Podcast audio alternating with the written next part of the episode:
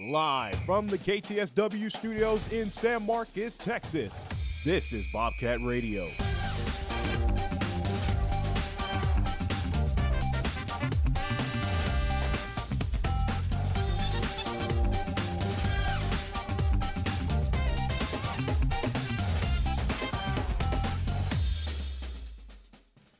Good morning, Bobcat and Rattler fans, and welcome to this Wednesday edition of Bobcat Radio. I'm your host, Karys Lay, and today I am joined with my producer, Koby Jackson, and my co hosts, Justin Brown, Taylor Cuen, and Preslie Davis. We've got a super exciting episode planned today where we'll talk about Texas State sports along with an interview with Reid Ryan, whose father is Nolan Ryan, former Astros president. But before we jump in, let's throw it to Preslie for a word from our sponsor. Twin Peaks Restaurant and Sports Bar is a sponsor of this broadcast of Bobcat Radio. Located on the northbound frontage road of I 35 at Guadalupe Street in San Marcos, Twin Peaks has bites, wings, burgers, sandwiches, and more. Info and menu at twinpeaksrestaurant.com. Twin Peaks eats, drinks, scenic views. All right, to start it off, we're going to talk about Texas football, currently 5 to 2 in conference play, Mm-hmm. and they won by 1 point this past weekend. How are we feeling about that game? I mean, that was that was a great, great comeback by the Bobcats. I have to give it to them. They never gave up, trailing by 11 points in the fourth quarter, coming back and scoring two touchdowns. And I think the defense was awesome this game. You know, the past couple of weeks we've been talking about the defense, but they really stepped up today. The ULM quarterback's great on the run, and I think they were able to get a lot of good stops. Especially, I think the first four out of seven times that ULM had the ball, they had to punt. So overall, the defense was just lethal and helped the Bobcats get the win. Yeah, I mean, you you touched on it pretty pretty well, Taylor. I mean, just watching this game, I was kind of stressing of the fact that ULM even was winning because they are not really having the best season of their own. But I mean, the Bobcats just showed grit and determination to finally get on the board and finally get some momentum going, and it truly it truly showed it. And to think that you know it was blackout now, it was family weekend, everybody was having fun at tailgate at the tailgate, and then obviously coming in for the game. So there was a lot of anticipation for that game specifically, but you know the Bobcats survive and now they're uh, they're moving on. I mean, 26,000 fans in attendance with their flashlights on. I mean, it was something beautiful to see. And, and, and it's for a real good reason because this Bobcat team, it's the first time that, I mean, they've won their first three games at home. They're undefeated at home right now, which is great. Mm-hmm. And they're at one of their best starts. I mean, they haven't done this since 2014 with how they've been at home. And, and it's just a really great team. The way that G- TJ Finley right now is even ranked higher than Shedeur Sanders, if you know him from the Colorado Clemson, I mean, the Colorado Buffaloes. So, I mean, this team is very high powered. And and even more facts about this squad is like you see Joey Hobert, he was huge in this game. I think 110 yards. He's stepping up. Ismail Mahdi, he was leading the offense for the last five, I mean, last few games you may have seen, but he's battling a hand injury. Um, so, you know, really good performance from Joey Hobert stepping up. And Denaro Davenport as well. He did great as well, rushing the ball. Yeah, and you look at the fourth quarter. I mean, as a Bobcat fan, you would see that you were kind of defeated, defa- defeated. Sorry, mm-hmm. because Finley threw that pick six, and it was kind of like, okay, well, you know, we only have less than ten minutes. Mm-hmm. That's still a lot of football, but and then the Bobcats go and get two touchdowns and win by one, and so especially, I mean, if you're going to do it on a weekend, a family weekend would be a pretty good one, and so it's just good to see how determined those Bobcats are and how GJ Kinney, I don't know if y'all saw, he's on the watch list for uh, Coach of the Year. And I mean, that's a Yep. big thing for the program, very big thing. And so kudos to the team and Coach Kinney. And, you know, they have one more game till they're bowl eligible, and it'd be really exciting to see. Yeah, and their next game is October 28th against Troy, and it's actually the homecoming game at Texas State. What are our predictions for that game? I mean, it's this is going to be tough sledding because you know if you guys keep been keeping up with Sun Belt football, they Troy Trojans are the defending Sun Belt Conference champions. They're currently having a pretty good year. They're currently five and two in the year.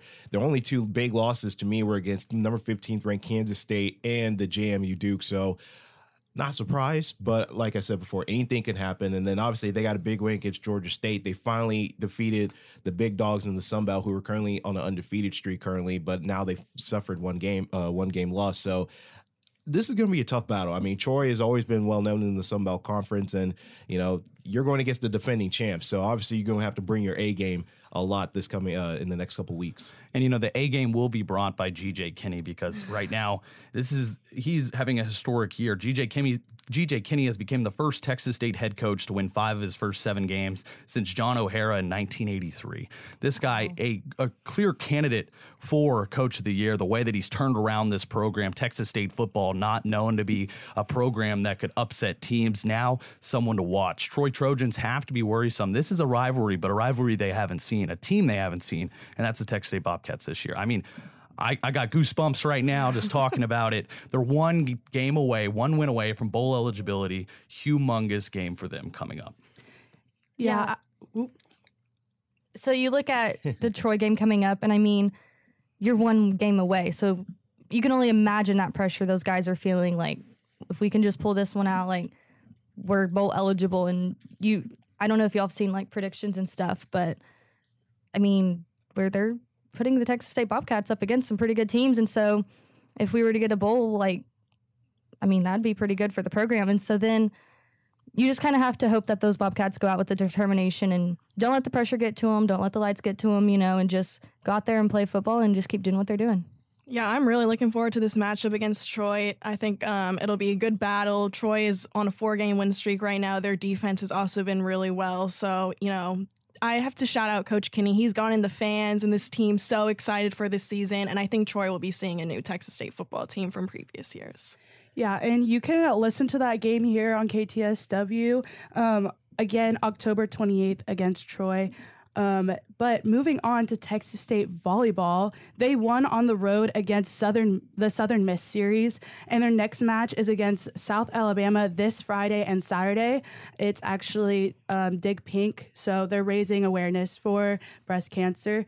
But um, what are what are our predictions for these games? Alabama is currently undefeated in conference play and 17 to 3 overall. So they're doing really, really well. What do y'all think about this? I mean, the more I and the more I keep seeing this team, the more you know, the more pressure I think it has on them because you know, obviously South Alabama's having a phenomenal year, having going 17 and three on the season so far, and I want to kind of make this a little note uh, for uh, for the Sun Belt Conference that Nikki Kabizi for South Alabama is leading or second all, second in the Sun Belt in hitting this season, uh, hitting percentage this season. So, I mean, it's going to be tough, tough sledding, especially for uh, for them after getting a sweep against Southern Miss in Hattiesburg, Mississippi. So obviously that's a good bounce back win for them. But now you're going against one of the toughest Sun Belt Conference teams in volleyball this uh, this year, and I mean, it's it's gonna be it's gonna be a dogfight. It's not gonna be easy. It's going to be a dogfight, and a dogfight a lot of people are going to watch because maybe y'all do not know or not, but President Kelly Damphousse is going to be giving away pizza at the game to all the students in the student section. That's Gumby's Pizza. Um, so it's going to be a packed house, and it's going to be a fun game to watch. The South Alabama, a team that really hasn't been one of the powerhouses of Sunbelt Conference volleyball. They're stepping up huge this season. It's going to be a fun game to watch. I'm not as nervous as many would be because you look at that last series, KJ Johnson, first game against Southern Miss, she gets 16 kills. Don't worry, the second game, Samantha Wunsch will help you out. Samantha Wunsch, we've talked about her before. You, you know, you don't know Samantha Wunsch, honey, she'll take your lunch money. That's my thing. I said, you know, that's just my words. You know, it's just that's, That's tra- copyright. Uh, just kidding.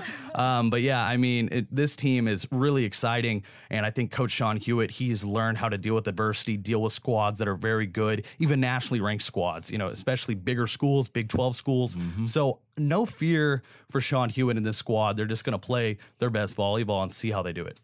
Yeah, it's it's the question is is will Texas State volleyball be able to break Sou- Southern Alabama's um, win streak, and also like to mention Bailey Hanner was named a, as a Sun Belt Conference Defensive Player of the Yep. Week, so that's like amazing opportunity because they've had so many players who have gotten Player of the Week from the Sun Belt Conference.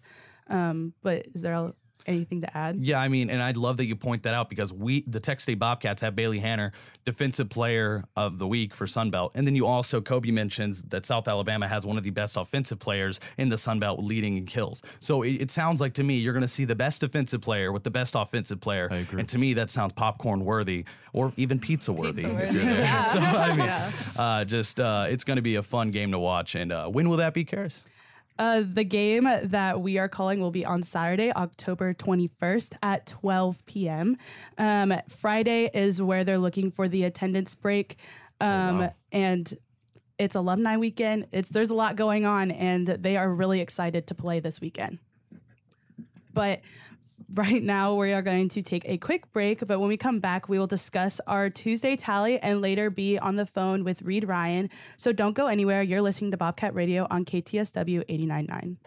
Welcome back to this Wednesday's episode of Bobcat Radio. We are going to zoom out of San Marcos area and take a look at our Tuesday tally. So, the question was Will the Astros score a win on Wednesday, or will, which is tonight, um, or will the Rangers make it one step closer um, to a four game win? And we got 12 votes for Astros and 14 votes for the Rangers. Oh wow. Wow. I know we have a mixed group of Astros and Rangers fan in the studio today, so uh, I want to hear really. from y'all. There's not really. Let's say it's, I think I'm the only one. it's kind of lopsided in here, but for the sake of you being a Rangers fan, Preslie, we'll allow you. We'll allow you to go first. Oh, thanks. Okay. um, you know, I'm really excited. The past two games were really exciting and kind of a nail biter Yeah. for both sides. You know, it, there was a point in game two where it honestly was anybody's game, and it was kind of like, okay, this is. But also, that's what you want in the ALCS. You want that competition. You want those competitive teams, and for the Astros, I mean, you just they have to score early. At the end of the day, like they that's really their only option at this point if they want to try and take game three and that way maybe you can go back home and you know play some more but the rangers the thing with the rangers is one through 9 Mm-hmm. are dangerous like there was a point in the season where seven through nine was having a better batting average than one through three and it's just like the whole lineup is just so dangerous so if you can just stop them early and just kind of deflate them then the astros have a shot which i the Rangers part of me is like, what are you saying? Like, why are you telling? Like, you know, but that's just kind of how it is. And so I'm personally nervous for the pitching matchup. Max Scherzer's making his return. Yep. I think he's going to be fine. But me, I'm just like coming off an injury. Their first game back is always really nerve wracking. You really never know what to expect. Mm-hmm. So I'm just kind of nervous for him. But I mean, I think, ooh, I think the Astros, I think the Astros have to take this one. Like, So you're saying they're going to win Game Three? I don't think they have a choice. As a, as a Rangers fan, you're saying they're going to win Game Three? As a Sports fan in general. sports fan in general, not taking a side, I say Astros take game three. As a Rangers fan, I'm like, I would love for the Rangers to take game three, but you know, they just have to. I think this is their last shot. They have to take game three. I mean, I- I'm just, I'm still, I'm so surprised that you were saying this, considering you're a Rangers fan. But I mean- you know, as a sports fan, I get it. I totally get it. But just speaking as an Astros fan, I mean, game one and game two were were nail biters, and I, I swear I hate nail biters because it it puts a lot of stress on me, especially in the in the mindset of because I was at Pluckers for game I was at Pluckers for game one because it was uh, game one was on my birthday and uh, I was uh, Sorry oh, about that. That's okay. hey, hey, no, no worries. Hey, it, I mean I still had a great time. No worries. But that's on another subject. But the Rangers absolutely look phenomenal in this postseason so far. So do, so does Houston. But the one thing I want to note about this is that Houston has a their a better road record in the regular Mm-hmm. season than their home record. They finished their home record with 40 and 44. But the Rangers also have a good home record. That's that's, that's, where, where, it gets fun. That's where it that's where the lies is right Yeah. now. So I think I agree with you. I think the Astros need to at least take two in in uh in Arlington and try to possibly send it back to Houston. Otherwise, I don't honestly this is pretty lopsided. It's honestly it's gonna be pretty lopsided. Yeah, I mean, I, agree with what Preslie says that it, it's a must-win game for the Astros. You could be a fan of any team in the world. It's a must-win game for the Astros. You never want to be down 3-0. Doesn't matter if it's basketball or baseball. Um, it's it's a bad pit to be in. Now, I currently think if these two teams at face value, I think they both have all the skill and all the talent to to beat one another, and I think it's a 50-50 game. I think this is one of the the one of the most close ALCSs I could see. And it the Astros, yeah, they're down, but we've seen Astros come back. We've seen them do this. Um, we know they have the skill. What needs to change? You look at that last game. Jose Altuve at all five his out at bats. Did he hit anything? No. No. And that is something strange. It's something we cannot have. Now you could give that to the pitching of the Rangers. You know you got some great pieces over there, but if the Astros want to do it, they cannot rely on Yordan Alvarez to do everything. Yordan Alvarez, you know, gets two homers in this last game and his three at bats, and you know, it- with a stomach bug. with a stomach bug. That's crazy. Modern day MJ, modern day flu game, MLB flu game. Yordan Alvarez. Uh, love this guy, by the way. Um, just, just I'm He's- a fangirl he's- for him, but He's, he's special, man. he is special, and uh, it's just going to be really interesting to see. Now, Koby, a question I have for you is the, the the pitching matchup between these two teams for next game. What are your thoughts? Uh, I mean, It's oh man. I mean, we're talking about Cristian Javier and Max Scherzer. For those of you who don't remember last year's World Series, Cristian Javier started possibly one of the greatest pitching performances you'll ever see in the World Series and started the no hit that started the no hitter against the Phillies this past World Series. So honestly, I'm not worried. The only problem I'm worried about is Scherzer because Scherzer in the postseason has been pretty good. And the last Mad time, Max. and- yeah, and the and I hate to say this because he pitched very well against my Astros in the ni- 2019 World Series. So yeah, that was I'm still not forgetting about that. But he, I think he's going to be a lot. Uh, I think he's going to give Houston a lot of problems, but that's going to be now up to their bullpen because if Scherzer goes strong and goes full on in set, at least seven or eight innings, I don't know. I honestly don't know where where Houston lies. Yeah, and kind of going back to the Rangers pitching, Scherzer has a lot of pressure because game one, Jordan Montgomery, absolute outstanding performance.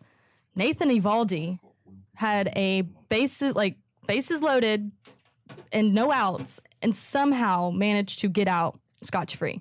And it was like, as a Rangers fan, I was like, okay, Astros are going to score one or two here. It'll be okay. We'll take care of it. And the next thing you know, he's walking off the mound, and it was like, how did you get out of that? You know? So this Rangers pitching staff in the postseason look completely opposite of their regular season. So it'll be fun to see what Scherzer has to do. Yeah, I will say that Astros have good game when it comes to clutch. Clutch games they can pull through. But speaking of baseball, we now have Reid Ryan on the phone with us. Reid, can you hear us? Yeah, how you guys doing today? We're doing good. How are you? I'm doing well. Excited about this uh, game three of the ALCS. Yes, absolutely. So, to start us off with this interview, how does the success in minor league lead to the success of major league teams?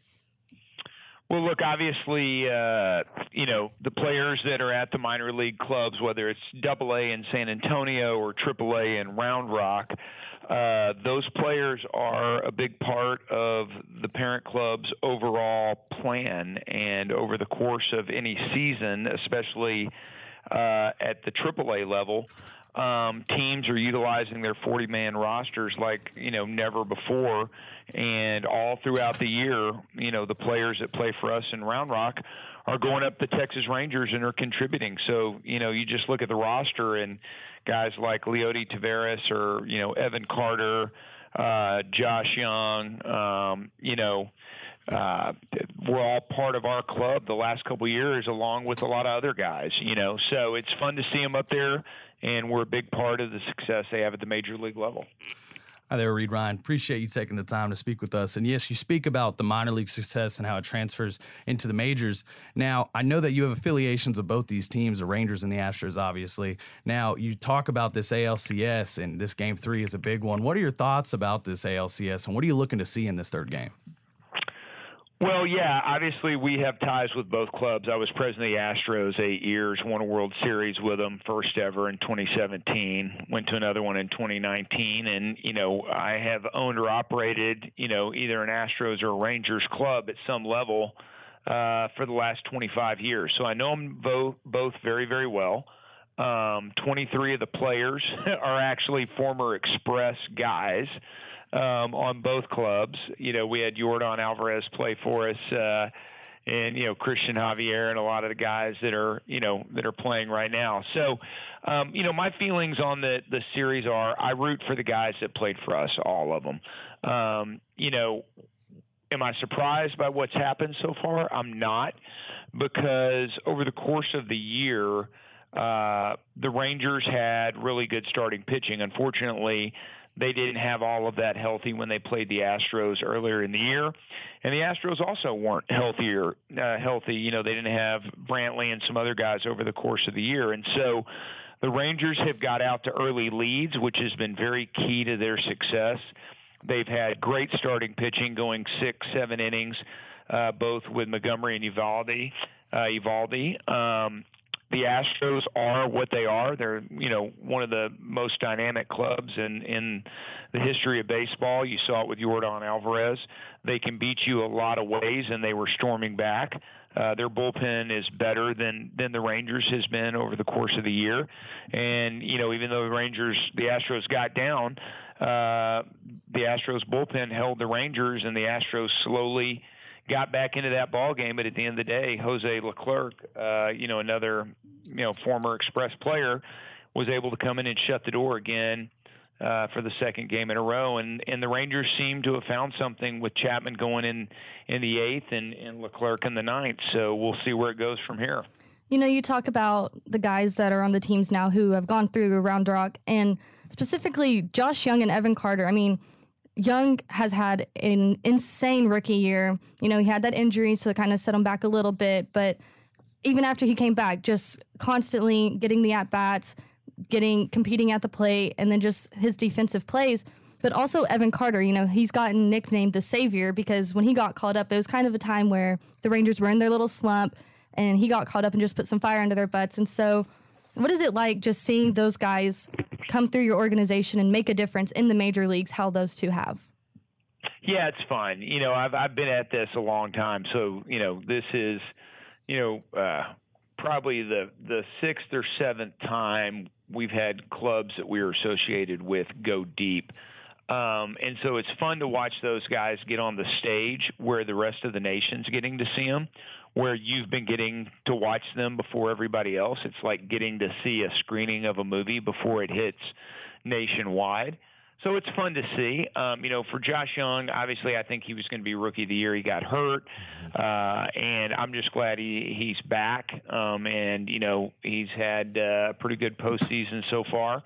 Evan Carter's a guy that look. He went from A ball to the big leagues in one season, and he's a guy that we didn't get to see a ton here. He mainly spent the year in Double A with Frisco, but when he came up and we did see him, he's just silky smooth and he makes everything look easy. And he's a big body. Uh, you know, I think for his age, his plate discipline has been probably what has uh, impressed me the most. Um, he doesn't chase. And for somebody that was drafted out of high school during COVID, uh, not many people knew who Evan Carter was. Uh, and he's obviously making a big splash now, and everybody will hopefully when this run is over. Yeah, thank you for that amazing input, Reid. I want to ask a little more about you. I know you played football at, I mean, football, sorry, baseball at UT and TCU. And I just want to know if you, when you were younger, if you ever got to do batting practice, you know, against your dad and how he influenced your career in baseball. Yeah, no, I never. You know, he would throw to us, but never where he was cranking it up. You know, that just it, it, didn't it didn't match with what he was doing, you would never put that kind of investment on the line for a bunch of high school kids. But he threw to us a lot, and we got to to be be around him and a bunch of guys that were playing in the major leagues. So that that was fun. But yeah, obviously he's had a massive influence on me. Um, you know, my playing career, uh, you know, was one where I was an all conference player in college and got drafted, but never made the major leagues. And it's it's just a whole different level. And so I got to appreciate his greatness as I got into professional baseball and realized how hard it is to make it to the majors. Um, but also, I think the lessons he taught me of look, you know, you have to go out and be the most prepared. You have to go out and be in the best shape. You have to go out and be ready when your opportunities present themselves. Um, and so, yeah, he's had a big influence on me and a lot of people in the game of baseball. And, you know, now at, at his age and late 70s, you know, Nolan Ryan gets to be a fan, and uh, that's fun for him to watch these guys, especially somebody like Nathan Eovaldi, mm-hmm. who went to our high school and is only the second player from Alvin, Texas, ever to make the majors, uh, and probably one of only you know six or seven of us ever to be drafted. Uh, we were all rooting for him, uh, you know, earlier this week first off, Mr. Reid Ryan, thank you so much for joining us here. Um, I kind of wanted to ask you, you know, you being a part of the Astros organization, you know, after that 2019 World Series, you obviously the MLB, you know, shut down in 2020 of uh, March due to COVID. So I kind of want to ask you from uh, from that standpoint, what was it like going through the transition of you know getting players back, you know, getting players, make sure they all stayed you know separate, and just try to you know try to make the game much more safer, but also enjoyable for uh, for a lot of MLB fans. Oh man, it was a workout. I mean, I was hoping I'd never have to go back and relive any of that again. you know, um, 2020, I was in Houston, and obviously there were no fans in the stands, and there was all kinds of crazy protocols and guys separating and testing and all that. And then in 21, when I was back, you know, with our AAA club in Round Rock, uh, our president Chris Almendarez, we had him. You know, he had to get tested and wear an ankle monitor and, and you know monitor everywhere that he went uh, as he was a representative that you know dealt with the players because I didn't have any desire to do it after what I experienced in 20. Um, and hopefully we'll never go back there again. But look, the the bottom line was people continue to to want to have this game of baseball uh, for the fans and for the players, and uh, you know we were able to persevere. All right. Thank you so much, Reid Ryan, for spending this time to talk with us. We really appreciate it you guys have a great one and good luck and uh, keep it going, okay? Thank you, sir. Thank we you. appreciate it. Bye. Bye bye. All right. So that was an amazing interview. Um, but I'm going to throw it to Justin for weather. Yes. You know, this weather recently it's been a little wacky. You know, we had Wacky Weather Wednesday. Wacky Weather Wednesday should actually be the new segment, right? Um, you know, I got my co-director here trying to give me a weather app, but we use the Weather Channel out here, so let me tell you how it's done. Um, look it out. Right now it's a high of I mean, right now it's 74 degrees. High is 84. No longer in the 70s. Sorry. Um, low though, Man. 58 degrees. Um, you can expect that later today. Um, but yeah, Thursday high of 91. Friday it's going to get hotter. High of 96. And Saturday the same thing. Lows in the mid 60s. And it's going to be sunny all week. Don't expect a single drop of rain. Now you want to look at next week. Maybe I can take a glance ahead for y'all. Um, it's going to be. Ex- it, uh, it's going to be exciting. I'm really excited. How exciting! I love the fall and it's looking like fall mm-hmm. temps, guys. Friday, October 27th through Tuesday 31st, it's going to be highs in the 60s. I'm talking high of 65 on Saturday, high of 64 Sunday, high of 64 Monday, and 30% chance of rain all week, which to me sounds like Seattle weather, which is where I wish, wish I lived. But yeah. That is, but I'm not a Mariners fan. Oh, neither am I. Never. Neither no, am I. No, no, no. I mean, um, any closing remarks? I mean, guys, that was the biggest interview I think we've ever oh, gotten yeah. on Bob's that was Radio. That was, uh, was just great. that was awesome. so great to hear from the mind of a former president of the Astros, someone that's former player too. I know, former yeah. player, son of Nolan Ryan. You know, it's crazy. He grew up in Alvin, Texas. It was five minutes from my house, like right next door. oh yeah, wow. you did. You did mention that before. Uh, yeah, before we went on air. That's kind of that's kind of cool. Yeah, but uh, yeah, I mean, let's see what happens in Game Three, guys. Yeah. So real quick, so obviously I'm going Astros. You're going. I'm Astros fan all the way. I'm gonna say Rangers are gonna win tonight. what a shame, Preslie. I'm gonna hope that the Rangers win tonight. I think it'd be nice. I'm Joseph. saying good old Astros. I think they're gonna win this clutch game. I I really clutch. do. Clutch City like, is Houston. Okay. Yeah, exactly. That's for the Rockets. That's how. Yeah, man. Our mascot's named Clutch. It, it just you know it works. They should take the name back. I anyway. want I want a picture with all of the mascots together. Oh my like, god, that would awesome. you know? What's the Mascot name of the, the Is Texan? Toro? Toro, yeah. yeah. Toro the Texan. He came to like my elementary school one time. Yeah, he came to mine too. Does this guy just do it all day? Like, is that his part time so. job? Is maybe maybe someone else like stole the mascot. Was he at like your booster thon? Like you know the little running booster thing? I don't know. He was there. Yeah. he was there. Yeah, I didn't get a picture set. Mm. That's all good. Me neither. It happens. Mm, yeah. But that is all the time we have for today's episode. But don't worry, we'll have you covered again on Friday with another episode of Bobcat Radio. If you enjoyed this episode of Bobcat Radio and want to hear want to continue to hear more, then make sure that you keep up with us at KTSW Sports on all social media. For Koby Jackson, Justin Brown, Preslie Davis, and Taylor Cuen, I'm Karys Lay, and thank you for listening to this episode of Bobcat Radio. Now let's get you back to the other side of radio.